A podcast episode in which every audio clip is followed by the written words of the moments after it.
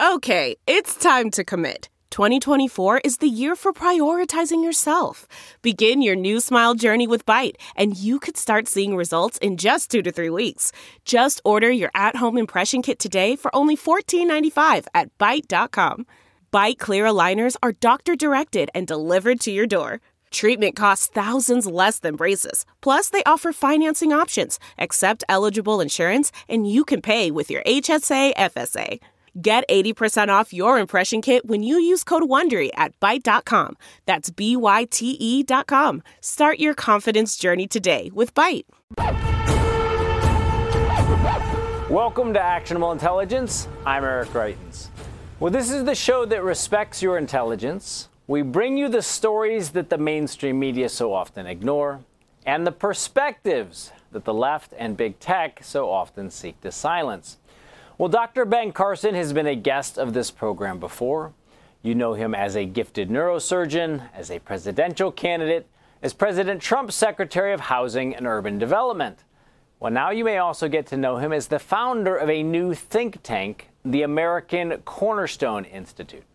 In an earlier podcast with John Solomon, Dr. Carson explained that the nation needs, in his view, to recover things like our faith, things like liberty, things like community things like life, these foundational pillars, Dr. Carson said. And he said that watching those things melt away in our society is not something that he could do, that he would not sit, sit idly by.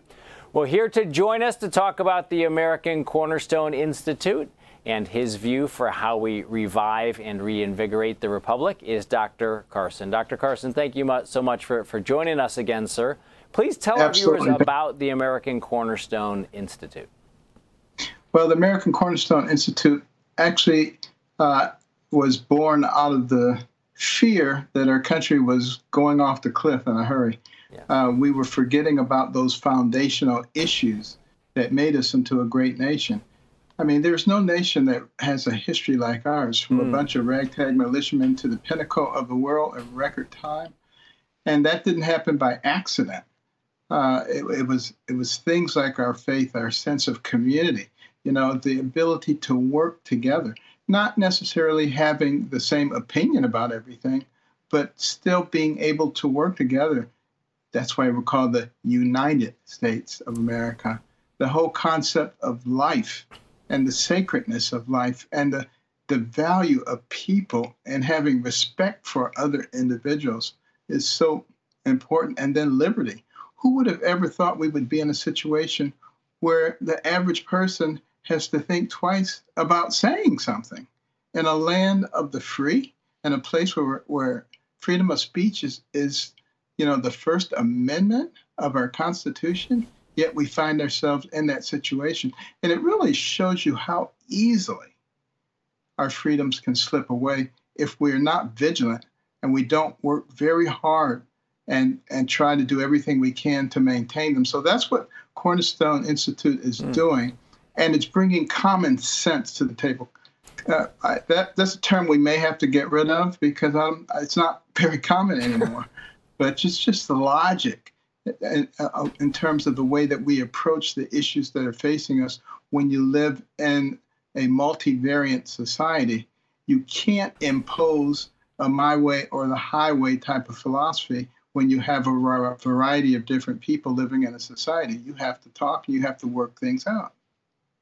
You know, Dr. Carson, you talked about, about history and common sense, and, and it reminded me, of course, of Thomas Paine's famous pamphlet Common Sense, which, which many Americans who are students of history will remember is probably the most widely read and influential pamphlet in American history at the time and had a tremendous influence on, on revolutionary thought.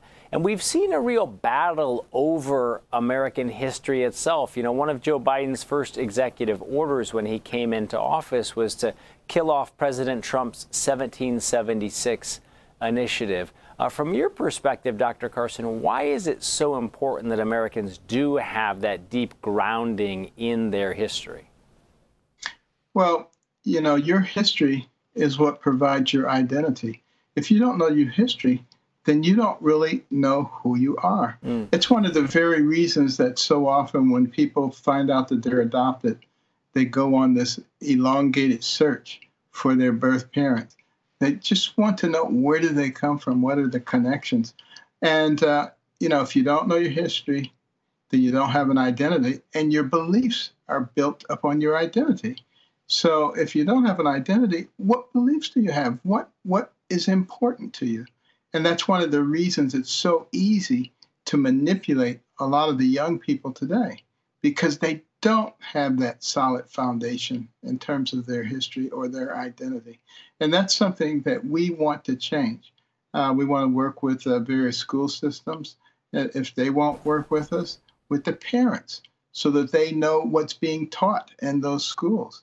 You know, it's, it's very important to actually know who uh, the opposition is. I, I frequently surprise people by saying, you know, you should read Saul Alinsky's book, Rules for Radicals, uh, because you'll see things that look very familiar to you. Right. You'll know exactly why those things are going on and how they're being coordinated. It's really quite interesting. And that book by Saul Alinsky, if you look at the dedication page, uh, Satan, the original radical, he called him. You know, this is what we're dealing with. And, and, Dr. Carson, if you could talk a little bit more about what you see happening in terms of education in America. I know that this is going to be one of your focuses at the American Cornerstone Institute. You're going to be focused on education and not just what's happening in public schools, but also providing opportunities for parents who are homeschooling, have their kids in private schools. But if you would, talk a little bit about what you see happening in the education landscape and why that's such an important focus for you and, and your team. Well, first of all, what's going on right now in education is abominable, and that is so many of the children are being kept out of school. In many mm. cases, uh, they've been missing school for a year. Mm-hmm. That's going to have a lifelong negative impact on them because a good education is the most valuable thing you can give a person. They can come from virtually any terrible circumstance, and you give them a good education and they write their own ticket. Now, a good education includes a true education. So, you know, all these people who are going around talking, you know, about 1619 and how slavery is the foundational uh, support of this society uh, are really uh, not doing anybody a service. And they're spreading things that are not true. And that's why we have to concentrate on what the real issues are. One of the things that's going to help us, quite frankly, uh, is use of distance learning, uh, using remote learning tools. And virtual reality is going to make a big difference. You'll be able to be in a virtual classroom where there are people who are actually teaching as opposed to giving a bunch of propaganda and trying to indoctrinate people, which has been a real problem in our societies. And I don't think most people have any idea what their children are being told. It starts, you know, very, very early. Kindergarten and even pre kindergarten start talking about things like, uh, you know, what is a real family? Uh, who are good people? Who are bad people? Uh, who are racist just because of the way that they were born? You know, all of this, not to mention, are you a boy or are you a girl? I mean, it's our children have so many more important things to learn about than trying to confuse them about yeah, and, their gender. And Dr. Carson, you've we should also mention you've uh, been dealing with education for a long time as a practitioner. You and your family have been behind the entire Carson Scholars Program, which we've talked about in the past. In Gifted Hands, you talked a lot about how education played a role in your life. You touched on distance learning. I know you've also spent a lot of time and, and, have a lot of concern for kids who are growing up in poverty. We've seen a lot of evidence that keeping kids out of school is actually hurting the most disadvantaged kids the worst. In the last minute or so that we have left, could you give us your, your thoughts on that? Because it does seem to be a really yeah. pressing issue that, as you mentioned, is going to have long term consequences. Well, it, it seems ironic that the teachers uh, specifically the teacher unions, because I think a lot of the teachers would happily go back to class mm. and teach because they really feel dedication toward their children and, and their profession. Yeah. Uh, but the unions, on the other hand, have become radicalized. Mm. And, uh, you know, they want to put all kinds of conditions on without really being concerned about what's happening to the children that you're supposed to be teaching. And, uh, and, and that's why it's important for us to find alternative methods for getting those children educated. And, uh, you know, I'm happy to see that even some Democrats are starting to speak out yes. now. Uh, because they recognize that this has a long term, very negative consequence for our society and our ability to compete against the world. If you go to other countries around the world, they're back in school and yes. they have coronavirus too because they realize it's important and they're not politicizing. Dr. Carson, we're just, politicizing everything. Just 10 seconds left. For folks who want to learn more about the American Cornerstone Institute, where can they head to? AmericanCornerstone.org. Excellent. And uh, there's a there's a wonderful video on there to look at too. Excellent. Starring somebody we, we encourage all of you to head out to AmericanCornerstone.org. And Dr. Carson, we wish you and your team the best of luck in this new venture. We'll stay right with us. We're going to be back with Jenna Ellis in just a minute. The Angie's list you know and trust is now Angie, and we're so much more than just a list. We still connect you with top local pros and show you ratings and reviews, but now we also let you compare upfront prices on hundreds of projects and book a service instantly. We can even handle the rest of your project from start to finish. So remember, Angie's list is now Angie, and we're here to get your job done right. Get started at Angie.com. That's A N G I, or download the app today. Well, welcome back to Actionable Intelligence. I'm Eric Greitens. She's been on the program before. You know her as a leading figure on President Trump's legal team, as a constitutional lawyer and an author. But now we are graced to have her join us in set. Jenna Ellis is here. Jenna, thank you so much for joining us this evening. Great to see you, Eric. It's, Thanks. It's really fantastic to have you here. Look, you've been a constitutional lawyer, you've been a close advisor to the President of the United States, you've been an author yourself, kind of looking back at American history. We were just talking with Dr. Carson about the American Cornerstone Institute that he's starting. Last week, we were talking with Russ Vought about the think tank that he is starting. It seems to me that there's a lot of intellectual energy in the country right now, and especially in the conservative movement, to try to speak to a new generation of Americans and really do so recognizing the intellectual foundations of a lot of these America First principles. What's your assessment of the current state of affairs and how needed and why Uh, we need efforts like this with these new think tanks. I think it's fantastic and it's absolutely needed because, um, as a former professor, of course, at yes. Colorado Christian University, what I saw with my students, yes. um, especially the ones who were very interested, you know, maybe in politics or regardless of what uh, their major was, that they had a lot of them had a very disconnected, mm. almost like a, a, smorgasbord of worldview. Mm-hmm. And so, rather than what uh, conservatism actually teaches yes. and our first principles, which is that that were founded on a Judeo Christian ethic, which means that if we take truth uh, as it is from God Himself, which of course is the founding of our country, yes. to say we hold truth to be self evident, that all men are created equal, they're endowed by their Creator, right, yes. with certain unalienable rights. And so within our system of government, within philosophy, within any subject matter, we go to the truth of what the Bible says, and then we form our understanding, that discoverable truth from that rather than having, okay, I'm a Christian on Sunday for mm. a couple of hours, and then I can think what I want about science. I can think about what I want with philosophy. I can think what I want on all of on politics, on government, on all of these kind of uh, very split views. And so within the postmodern culture. Uh, we're seeing that a lot of young people have, rather than a comprehensive worldview, they have it very segmented. And mm. so I think that the movement um, especially what we've seen over the last four years, especially to my generation, mm. millennials mm. and younger, yeah. Is to recognize what conservatism actually means, what mm. our heritage is, what it stands for, and that's what President Trump was driving at. Mm-hmm. And I mm-hmm. had so many conversations with him about his love for our heritage, our country, and our Constitution. So I think this is really, really needed so that we can get a better, more complete understanding and a genuine, truthful worldview. Yeah, and one of the things Dr. Carson was talking about, and we've talked about with some other guests, is, is the importance of history. Uh, you write about it in your own book. We've talked about it. You brought it up when you're out there defending the President of the United States about how important it is for people to really be steeped in American history. And of course, you do have the experience of having been a professor as well. From your, from your view, why is it so important that students are getting from elementary school, junior high, high school, and college, getting a sense for American history? Well, because it's the truth of what we're founded mm. on. And we can't advocate to the best of our ability for our Bill of Rights, for mm. religious freedom, for freedom of speech.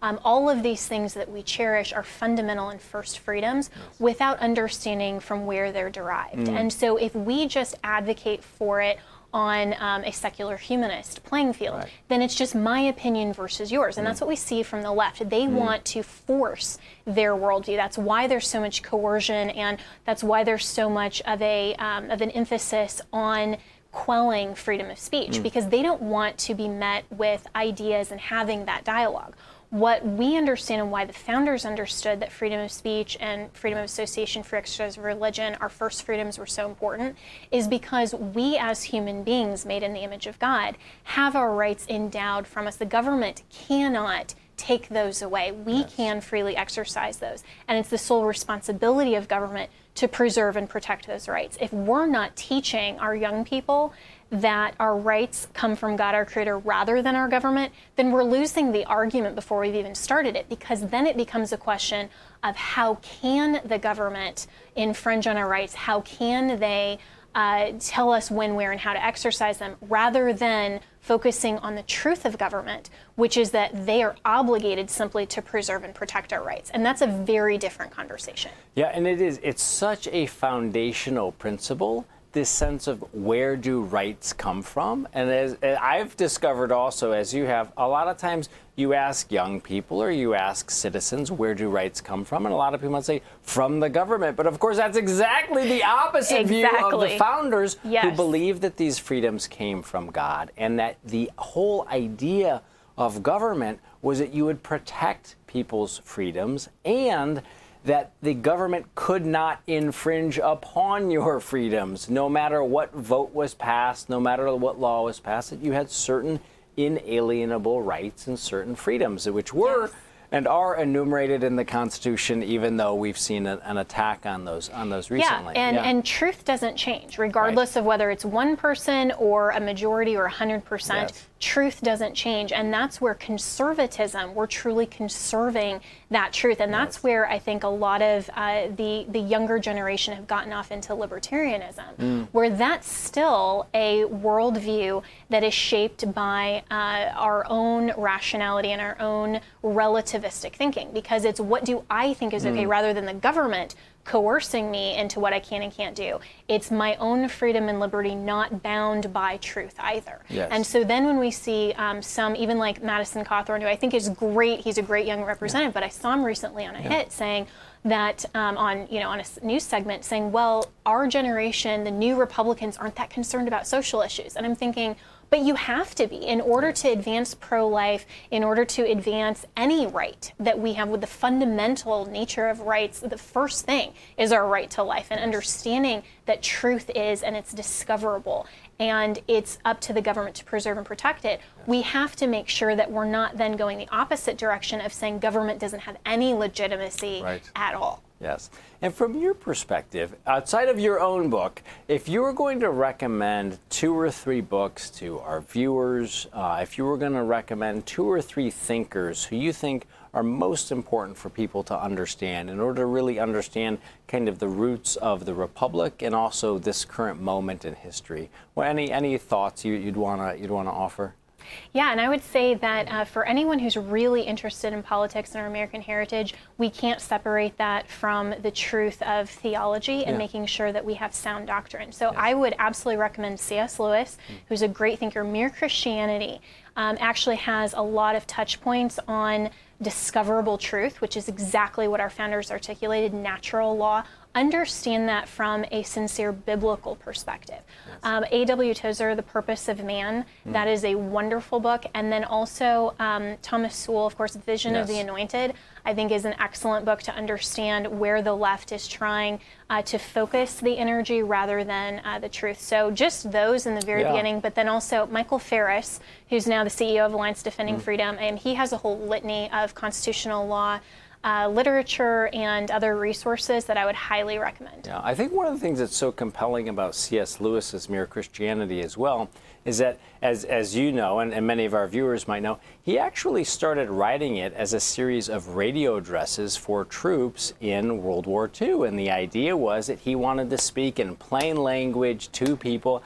And it still has that very clear, plain, solid language. And I think that's one thing it's important for conservatives to do well if we're going to really speak to people across the country is to make sure that we're speaking in their language. And one of the things that's so powerful about that book is that you can pick it up, you can turn to any page, and it can imme- it's immediately understandable by anybody who, who reads it. You absolutely you can kind of get the argument. The analogies are all are all very clear there.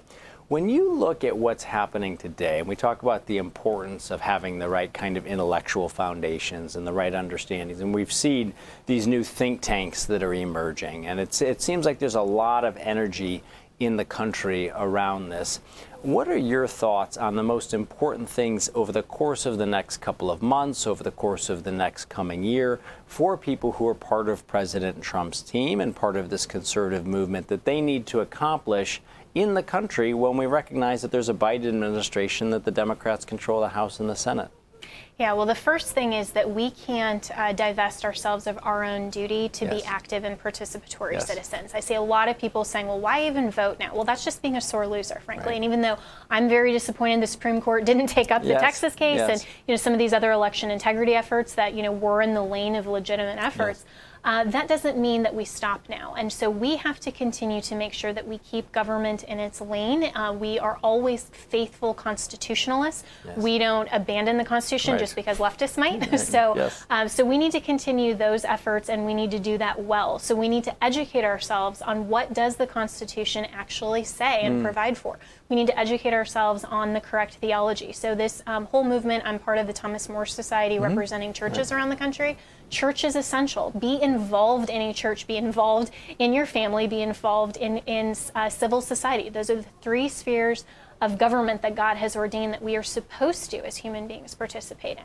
So I would just say um, look forward with hope, look forward with education, uh, first educate yourselves and then be able to participate very meaningfully in civil society. Awesome. And just in the 20 seconds that we have left, Jenna, for people who do want a word of hope, where can they find you on social media?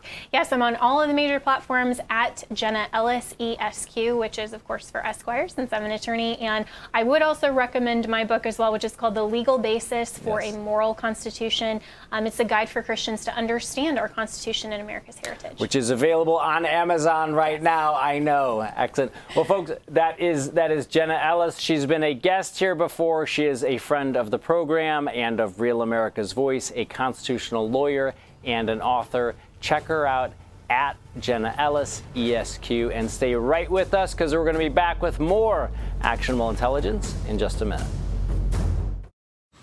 Man, that sunset is gorgeous. Grill, patio, sunset. Hard to get better than that. Unless you're browsing Carvana's inventory while you soak it all in.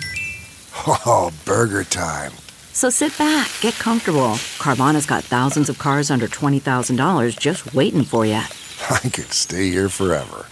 Carvana, where car buying meets comfort, meets convenience. Download the app or visit Carvana.com today.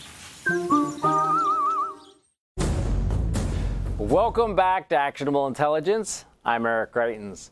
Well, earlier today, Just the News White House correspondent Carrie Sheffield sat down for an interview with Utah Congressman and former Super Bowl champion Burgess Owens. Go ahead and take a listen. We're going to talk about this and so much more with a new congressman, a brandly newly minted congressman from the great state of Utah, also my home state. I claim Missouri and Utah, two home states. And he joins me here on set, Congressman Burgess Owens. Good morning, Congressman. Good morning, Carrie. Look forward to chatting with you, for yeah. sure. So you are a former NFL member. And what was your read on it? Because I, I know that you have some strong feelings about the NFL, but what was your take on the game? I didn't get a chance to watch it. I'm um, I'm one of those guys who have decided I'm done with NFL for a while. I, one thing that I remember about NFL, and I said the same thing about the military, it's, it's, a, it's, a, it's an arena of meritocracy, and you forget about all the other stuff that doesn't matter, but just make sure you're, you're providing the best you can on the field. And there's always, always something that brought, brought, brought, the fans together. So uh, what's happened the last uh, few years in which it's been used as a dividing factor, I've just kind of given up on it for now. So until they fire uh, Goodell. I'm going to be sitting on the sideline, not watching, but talking about it after it's all said and done. Yeah, well, you even put a tweet about this. You said, sorry, guys, kind of out of this one, boycotting until the NFL fires the America divider, Goodell. What would he have to do?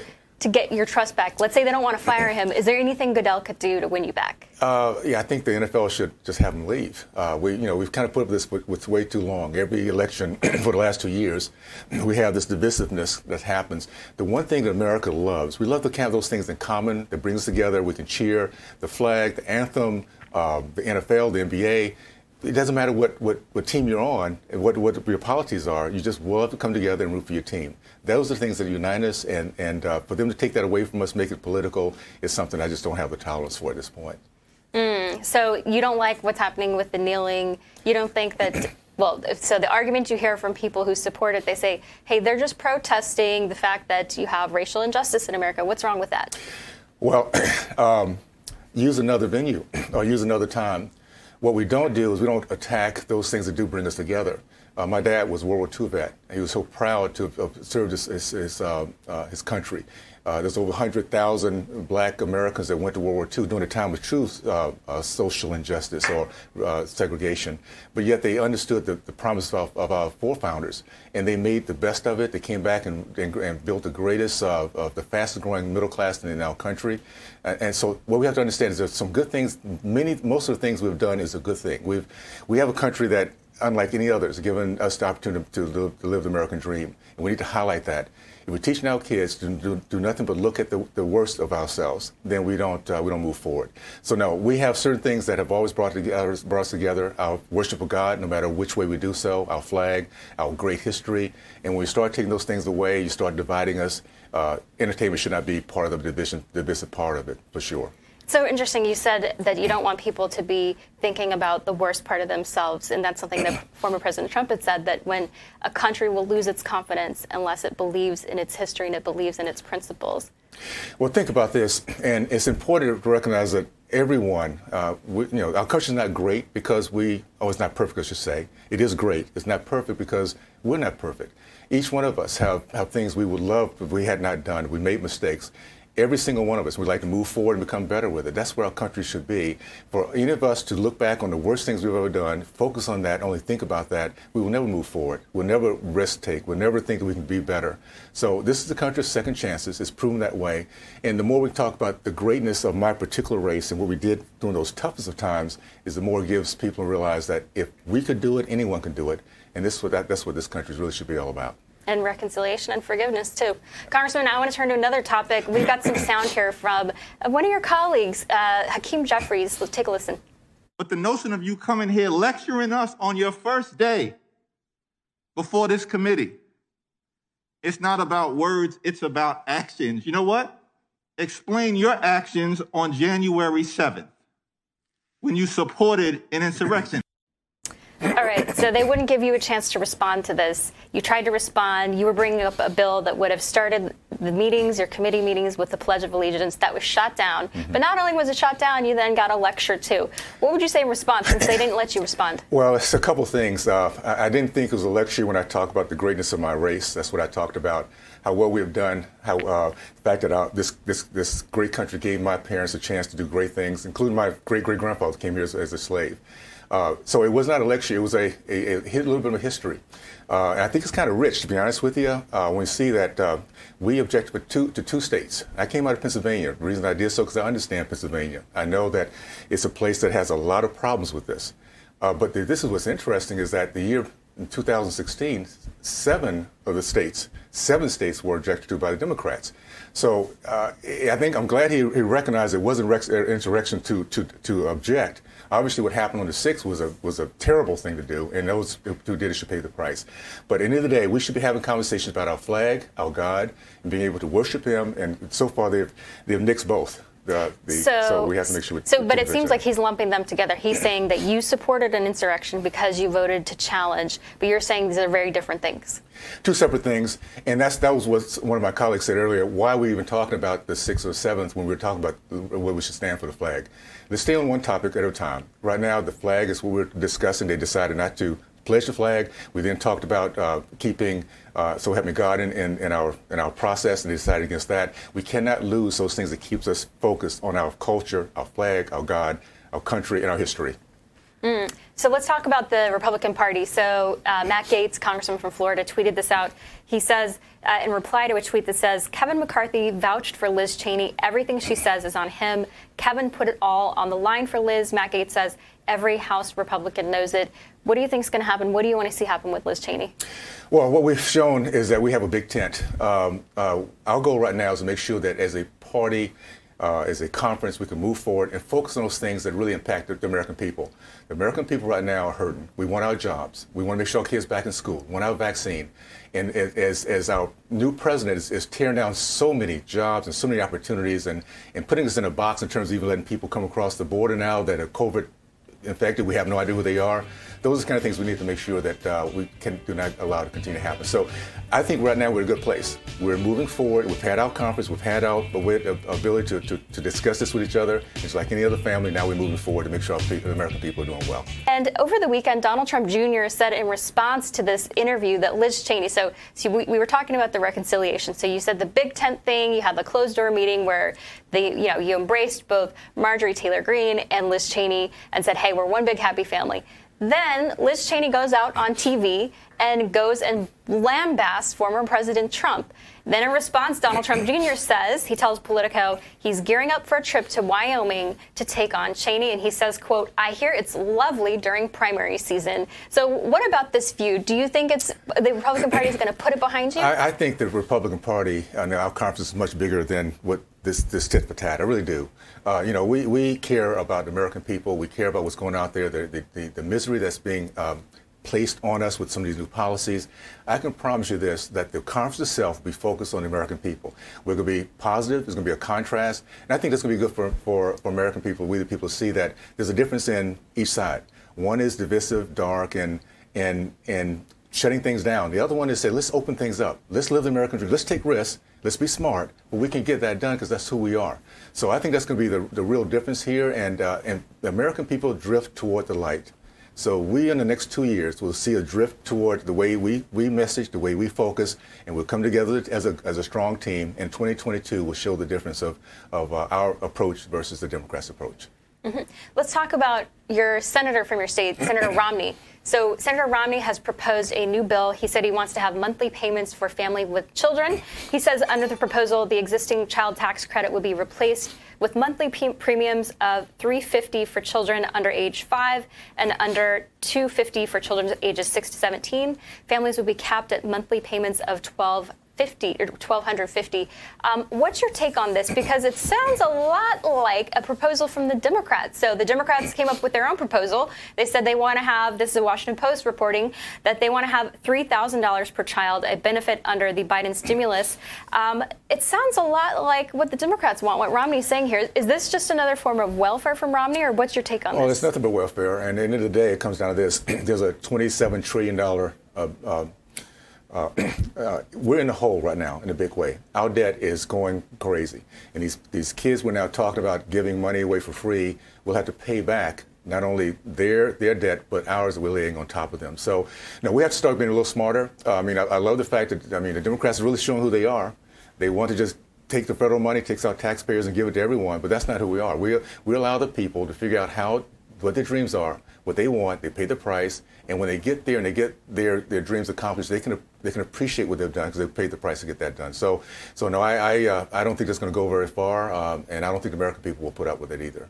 So you disagree with Romney's proposal? I do, absolutely. Mm-hmm. Have you talked to him about it? I haven't. I haven't. I uh, just uh, I just hearing it for the first time here, but uh, I, I, read it this morning or last night about the Democrats' proposal, and I didn't agree with it then because it's not up to government to give uh, people kids or parents. Something that they have not earned. Let the parents let the parents work that out. We've done it for for all these years. We figured out a way to make sure our kids can not only grow up, prosper, Uh, we work our way so we can pass things down to them. It's not up to the American people to do that for them. Well, and uh, the Democrats say they want it to be stimulus targeted, so more narrow. But uh, as Ronald Reagan said, the closest thing to eternal life is a government program. So that was just the news host Carrie Sheffield interviewing Congressman Burgess Owens, recently arrived in D.C.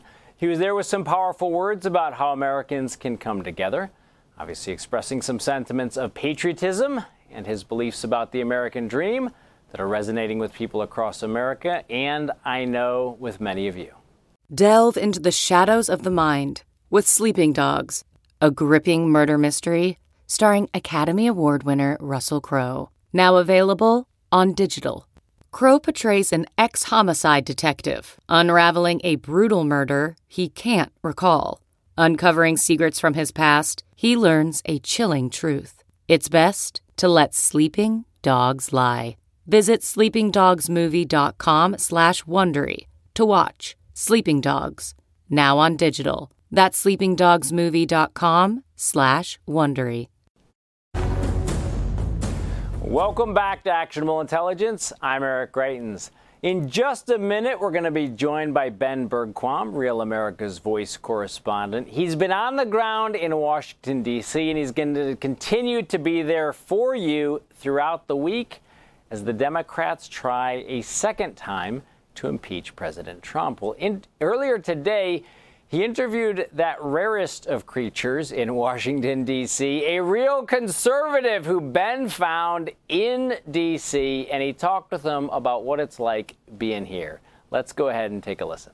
How is it living in Washington, D.C. as a conservative? Uh, it's definitely one of those things where I'd say you're not really comfortable about sort of mentioning it at work. Um, there's definitely sort of like a bias or just sort of that attitude of, oh, you're a Trump supporter or you're a uh, conservative, that means you're some sort of bigot or you hate other people kind of thing. Um, which unfortunately is, I think, the furthest from the truth. I've been to a couple of the Trump rallies. Um, I wasn't here for the insurrection on the 6th, but met people from all different creeds or people from Poland that came over just because they love the whole idea of just Americans being friends with Americans. Um, which I think unfortunately gets lost by the media narrative of people are sort of evil to each other, that they're these uh, backwards thinking racists. You know, it's a shame. It is, but and and you know the way the media responded to that, and now we're seeing that there was infiltration by leftists. By yep. you know, we're, we're, we we still haven't got to the bottom of that. Yeah, we're starting. They're starting another impeachment through yep. the Senate now this week. Yep. And they completely ignored Antifa and BLM yeah. burning down our country. Yep. What do you make of that? So all summer I was um, falling asleep to the sound of like helicopters flying over, flashbangs going off, tear gas in the air, smashed windows everywhere, and there wasn't sort of any of that sort of feeling of this country's falling apart. This is an absolute attack on democracy. Um, I remember like right after the first night of the George Floyd protests, like Mayor Bowser came down and walked around, and now they're telling people to take down their boards there's still smashed windows and stuff around the district, like even on 17th and H, right across from the White House, essentially. So wait, still boarded up. So they're telling them to take it down. Yeah. Because they know. Yep. That the people that they sent out there to break them. Yeah. They don't have to do that anymore. Yeah, exactly. It's sort of like the uh, we don't need to ask for that protection money anymore. It's off the table. Yeah. Unbelievable. Yeah. yeah. And it's it's really a shame just because the city had so many small businesses and restaurants and bars shut down, and then they closed down for two weeks leading up to the inauguration. That these businesses would have been doing fine without any ties to the insurrection, and then the National Guard came in and everything, and it's really a shame. Like I'm planning on moving out of the city in a few months. Like I've been here multiple years now, but it's just it's not livable. Yeah, yeah. Man, well, God bless you. Yeah, but hey, nice to meet you. You as well. Yeah, are you Keep... traveling from California? I yeah. take it, or yeah, yeah, yeah, yeah. Nice. And don't give up, man. I know it's yeah. I, I, everywhere I go. It's like that. It's yeah. you know that Stockholm syndrome. Folks yep. living in the in the war zone and, and being told that you know your ideas are yeah. wrong when you know they're right. Yeah, that's and, the worst part. And honestly, the worst thing is like it's a shame you can't even have sort of a dialogue yeah. with people nowadays. It's either this is right or this is wrong. There's really no sort of middle ground in a lot yeah. of people. And yeah. Unfortunately, I don't think this whole two-party system of just flipping back and forth every two years or every four years is gonna gonna be good for us long term. You know? especially when we can't trust the elections. Oh yeah, yeah. I mean, you, you talk to like the average person that probably four or six years ago wouldn't have really cared about sort of the actual election and everything, and now now you've got their grandparents coming down from Alaska or from California to come participate in a Stop the Steal rally. And you think about just that whole movement. And do you, do you think the last thing? We had four years of Democrats basically undermining insurrection yeah. against President Trump. Yep uh, now they're saying, get over it. Yeah. Uh, now it's time to unite. Yep. All of this. Uh, yeah. There's nothing to see here with the election. Yet they said it was Russia for four years. Yep. You bring up China, now you're some sort of loon. Yeah, yeah. What do you make of that? So honestly, I think if you take a look at probably a number of people in seniority in the State Department and other government agencies that have their whole experience in the past 60 years of fighting the Russians in the Cold War, and then all of a sudden that's over. Russia has a smaller GDP than Texas, and it's still somehow this big threat. When all of them would be taken out of power if somebody that had expertise in how to actually combat China, which is why a lot of them are still coming back to the Biden administration after Trump fired them. You know, I just think there's people don't want to give up the sweet gravy train they have with the government right now, and um, until we actually start taking the China threat seriously, it's kind of sort of we're not really focused on the actual threat out there. Well, Ben joins us now. He's on the streets of Washington, D.C., and is going to be there throughout the week as, again, the Democrats try to impeach President Trump for a second time. Ben, you are always out talking with folks on the street. Um, as the Capitol gets ready for what's about to happen tomorrow, what are you hearing? Well, uh, I, you know, it's it's interesting. It's pretty quiet on the street right now. We're actually at the place that Luke uh, there, who I was interviewing, uh, was referring to. This BLM, so-called BLM Plaza, where we saw so much violence over the summer, and we saw it across cities across America, uh, mostly Democrat-run cities. All that I can think of, Democrat-run cities. Uh, and yet, no talk of that. We actually saw the, the church in my in the background on my right. Uh, they tried to burn down, and that's when President Trump sent out the guard with tear gas, and we don't hear anything about that. So it'll be interesting to see what President Trump and his legal team, uh, now a civilian President Trump, uh, are, are going to do. Are they going to talk about the the, uh, the election fraud? Are they going to talk about the leftist violence that's been called for for four years? Or are they just going to talk about the fact that it's it's been uh, it's unconstitutional to impeach a president who is no longer in office, or maybe a combination of all three? You know, talking to folks on the ground, though, I think most people here just want to get on with their lives. And uh, a lot of them, it's just, it's very empty. I think a lot of people have actually just left because they're sick of it. Mm-hmm. Yeah, and Ben, if you could give our viewers who are obviously across the country, uh, many of them haven't been uh, to Washington, D.C. Certainly, if they were planning to come for the inauguration, they were turned away because it was an inauguration without American citizens who were kept away by fences and barbed uh, and barbed wire. But you mentioned how, how quiet it is there. Obviously, uh, we've seen there's still a troop presence in parts of Washington, D.C., but otherwise, a lot of folks have, have left. But if you could just give our viewers a sense for what it's like in the nation's capital right now. Depressing is probably the best word to describe it. Uh, you can see the White House behind me, the Washington Monument behind that, uh, and all around the White House are walls and fences with barbed wire, razor wire. You go down to the Capitol, and it's blocks and blocks and blocks surrounded by razor wire and National Guard troops from across the country, uh, supposedly for a you know some this this upcoming threat.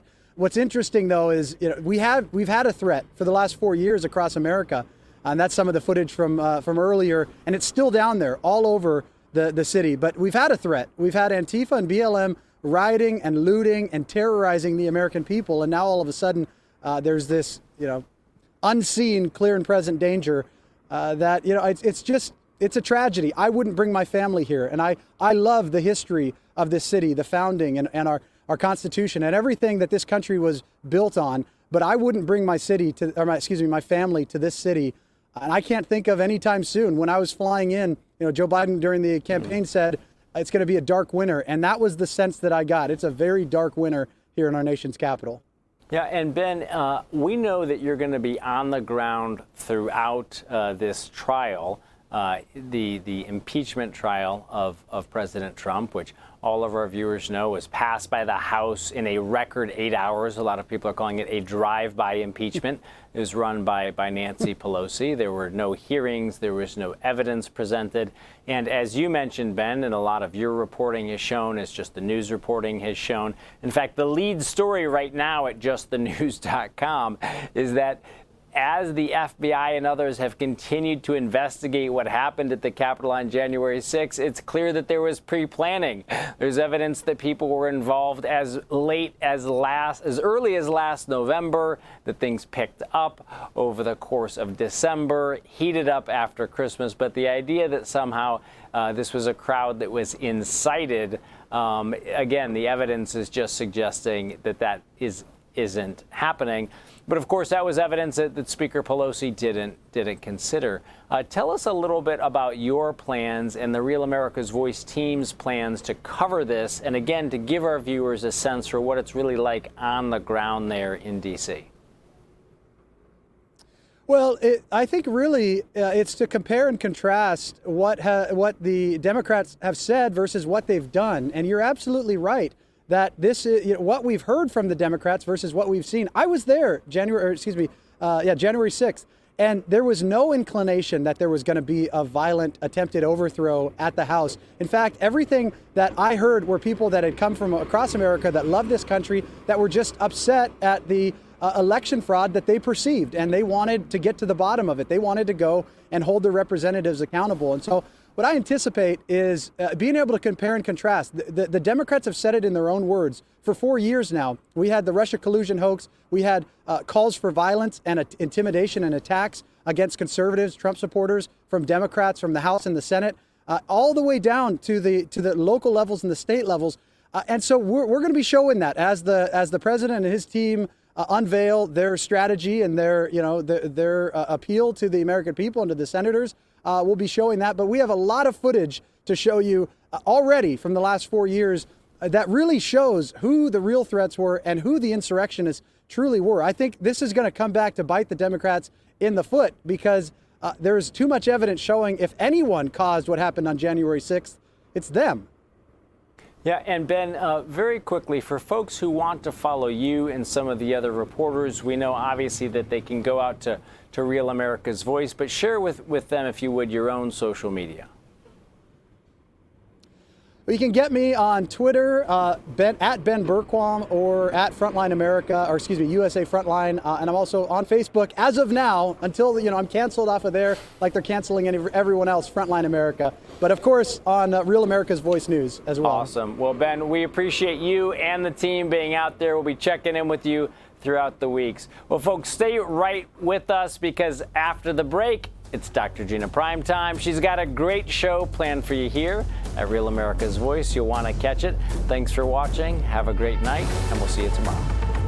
Look around. You can find cars like these on AutoTrader. New cars, used cars, electric cars, maybe even flying cars. Okay, no flying cars, but as soon as they get invented, they'll be on AutoTrader.